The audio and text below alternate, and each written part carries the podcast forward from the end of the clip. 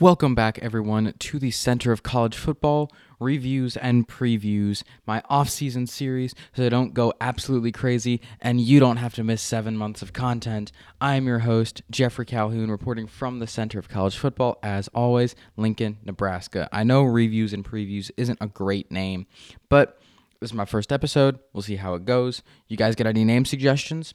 Send them out to me. Um, our first team for today is the University of Texas, as requested by user Swan Johnson 03 on my Instagram account. When I asked uh, who people wanted, he requested Texas. So, congratulations, you got the first episode. Um, so yeah, we'll go ahead and talk about how Texas did this year and uh, talk about my predictions for them next year. Uh, University of Texas had a respectable year this year. They went eight and five. Um, a little disappointing coming off that 10 and 4 season in 2018 with that Sugar Bowl win and the Big 12 championship appearance. Um, but you know they had a good year. Um, you know they they started off very well and they ended very well, but everything in between was kind of bleh. Uh, you know they started out four and one with their only loss being to LSU, the now national championship team, by seven. Uh, then they uh, went to the Red River rivalry, uh, and they lost by seven. You know, respectable. It's Oklahoma, another playoff team. But then they kind of collapsed from there. They beat Kansas the following week, but they only won by two with a last second field goal. Then they lost to the uh, TCU Horned Frogs that only finished five and seven uh, beat Kansas State on a last second field goal, lost to Iowa State, lost to Baylor, and uh, they beat down Texas Tech pretty hard. Um, but, you know, they, they seem like a pretty disappointing team, and they seem to be really up there as one of the most disappointing teams until the Alamo Bowl came around. They played the 11th ranked Utah Utes, who were 11 and 2 at the time, in the thick of the playoff hunt until the Pac 12 championship. And everyone was like, yeah, you know, Texas is going to get slaughtered. Well, they didn't. They won 38 to 10, uh, finishing this year 8 and 5. Uh, really, frankly, a respectable season. Um, I know it's not what they wanted, but it's not bad. Um, going into the 2020 season, um, you know, they, they were gaining a lot of great players. Uh, first off, probably their best is their quarterback, Sam Ehlinger. Uh, he was a junior this year. Uh, a lot of people thought he'd go into the draft, and he decided to come back. Uh, he threw for uh, over 3,600 yards uh, and had 32 touchdowns to his 10 interceptions. Um, you know, just overall a great player. Uh, along with that, he also had 663 rushing yards out of those. 3,663 yards overall. So that's 3,000 passing yards, uh, which is phenomenal.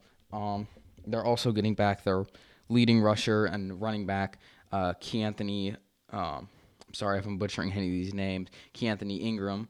Um, he rushed for over 800 yards and seven touchdowns this year. Only as a sophomore, which is phenomenal. So they get him back as well as their um, just phenomenal kicker, Cameron Dicker, uh, scored 98 points this year, uh, long of 57, um, 14 of 18 on field goals. Just phenomenal um, kicker. Um, their biggest loss, um, actually losses, have to be uh, two wide receivers of theirs. The first uh, and probably the biggest is their uh, leading receiver, Devin Duvernay. He's a senior.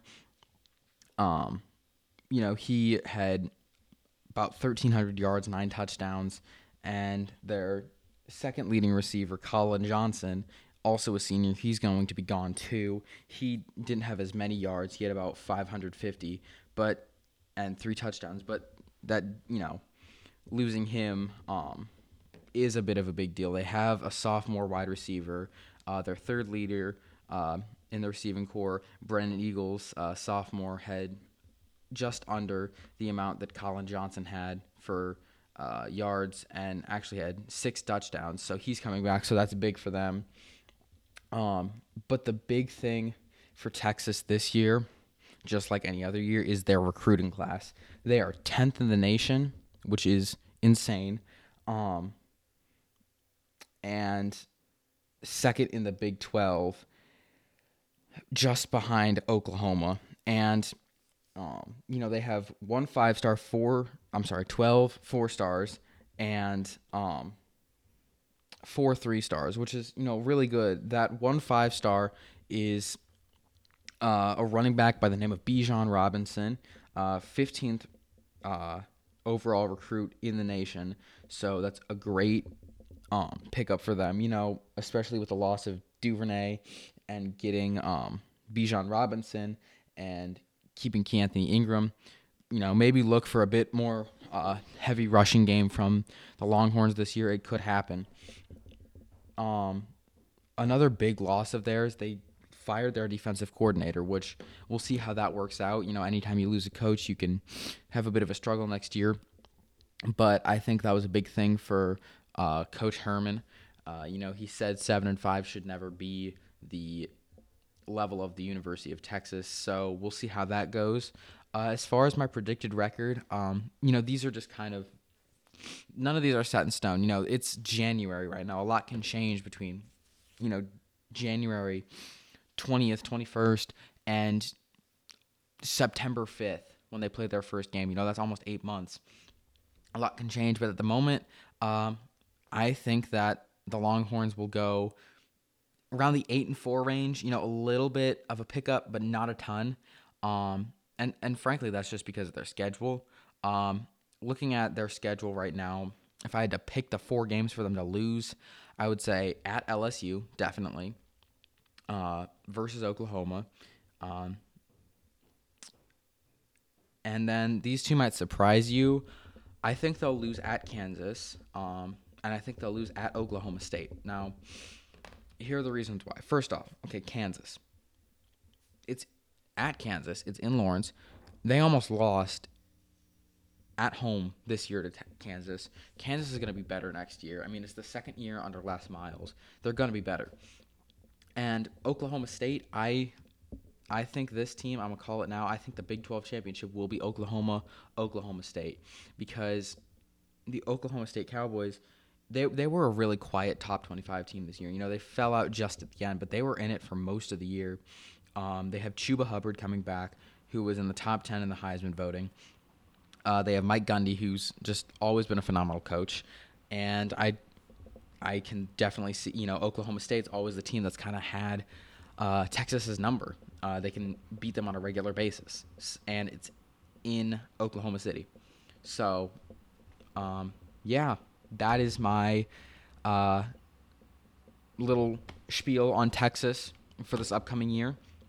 Uh, I know these are shorter episodes. That's kind of the point. This is kind of meant to be more casual. Um, I, will upload when, frankly, whenever I feel like it.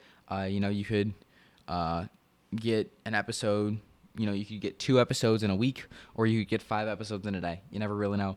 Um, I just thought this was a fun way to kind of fill the void uh, of college football, give you guys something to listen to, give me something to do research on so I can be better next year with my predictions because a lot of my predictions were really off. You know, for example, Texas, I expected to go 10 and 2 last year. My losses for them uh, were going to be to West Virginia and Oklahoma. One of those was right, one of those was very wrong. West Virginia, I expected to be a phenomenal team. Uh, that didn't happen. I expected them to be the Sugar Bowl team. That didn't happen. So, um, yeah, let me know what you guys think. Uh, with that, I am your host, Jeffrey Calhoun, as always, recording from the Center of College Football, signing out.